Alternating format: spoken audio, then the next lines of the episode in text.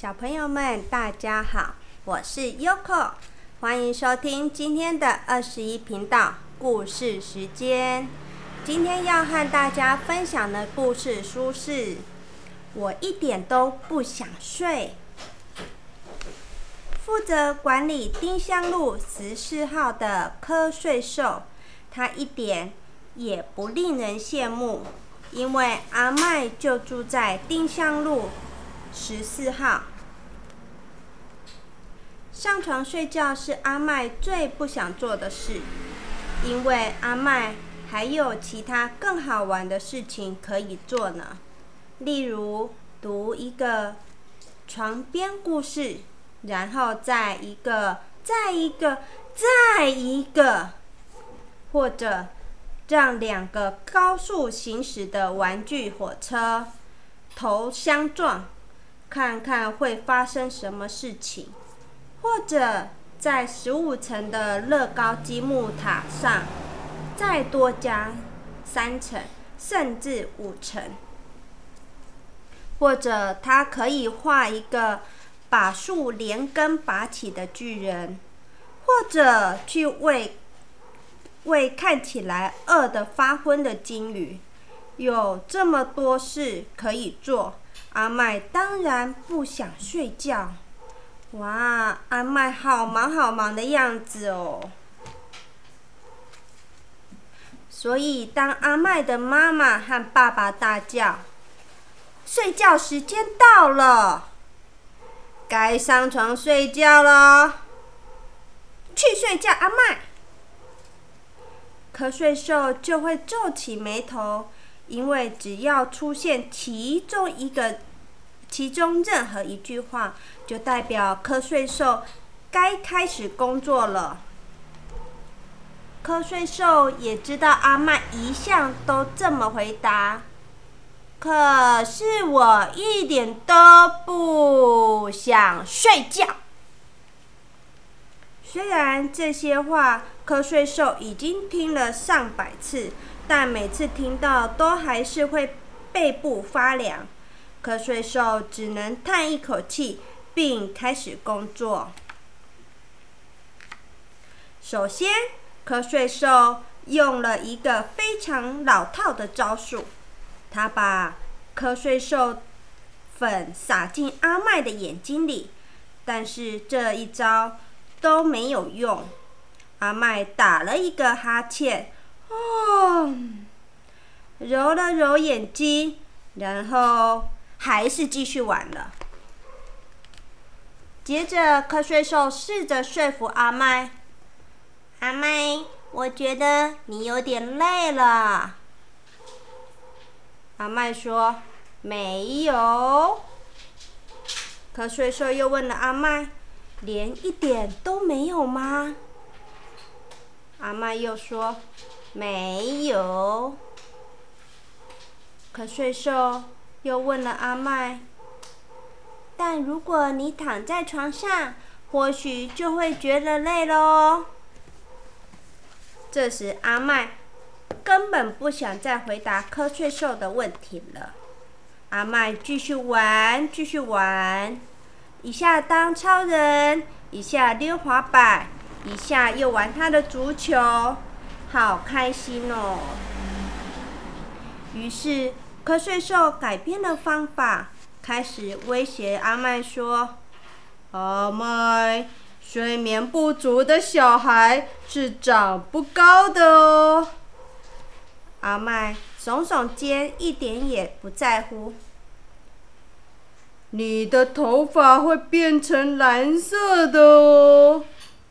这时，阿麦的视线稍微离开了撞在一起的火车头一下下。而且，不睡觉的小孩全身都会长满绿色的斑点哦。阿麦看了看自己的手跟脚。不再对瞌睡兽的话感兴趣了。从以前的经验看来，瞌睡兽早就知道这些方法根本没有用。他已经没有任何可以引起阿麦兴趣的东西了。就算瞌睡兽开始抱怨并哀求阿麦：“拜托，赶快去睡觉，这样丁香路十四号才能安静的休息。”阿麦在他的印第安人攻击牛仔堡垒之前，这样的大声说着。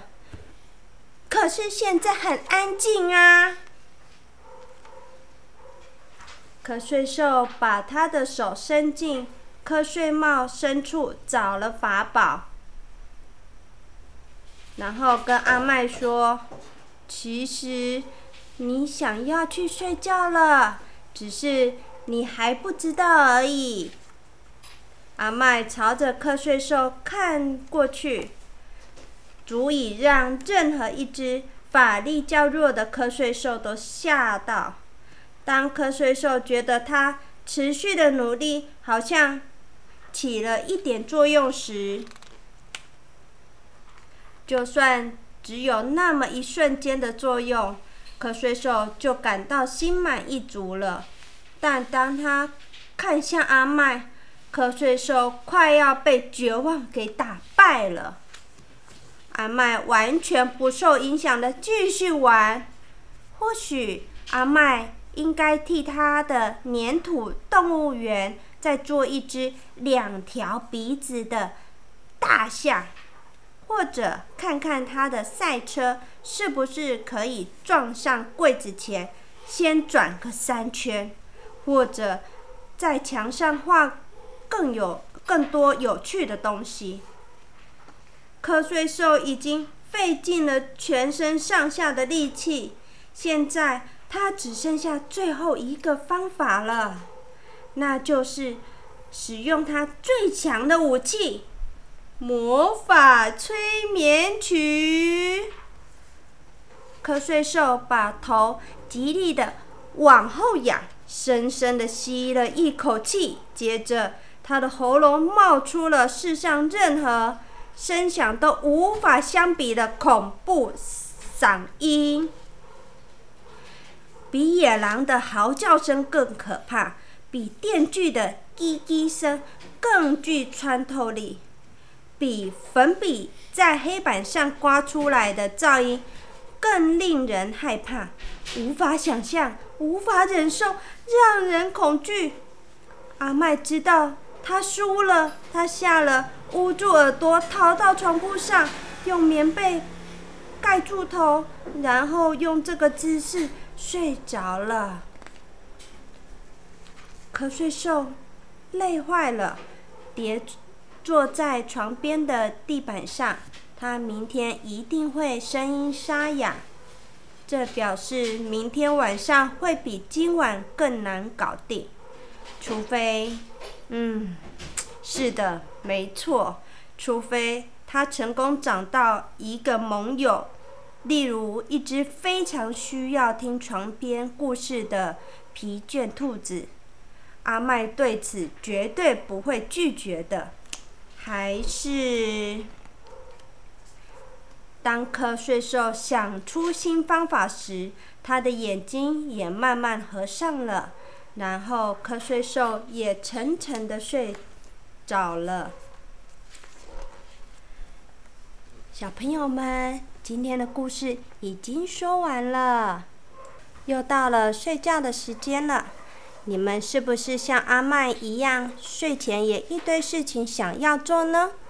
不过我们还是要早睡早起，身体才会健康。现在你们的眼睛有闭起来了吗？再不睡觉，瞌睡兽也要来喽。祝你们有个美梦，拜拜。